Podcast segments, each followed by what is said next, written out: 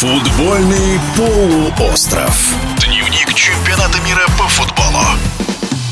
Второй раз подряд сборная Хорватии попадает в призы чемпионата мира по футболу. В первом тайме хорваты забили два красивых гола, пропустив всего один. А вдобавок команда Златка Делича претендовала на пенальти во второй половине матча. Итог – бронзовые медали для Хорватии. В эфире спортивного радиодвижения тренер Андрей Гордеев.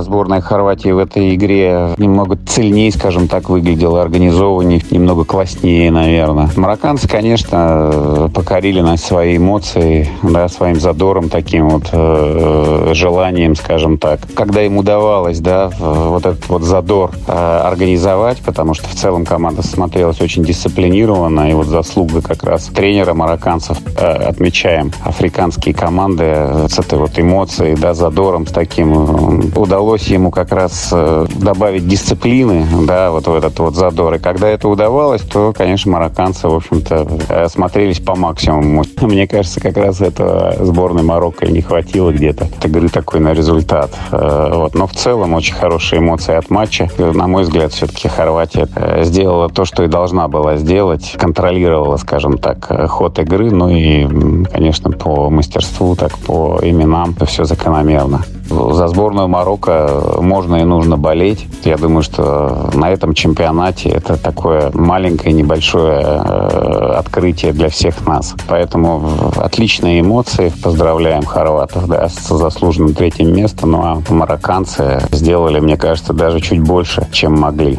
В эфире спортивного радиодвижения был футбольный тренер Андрей Гордеев.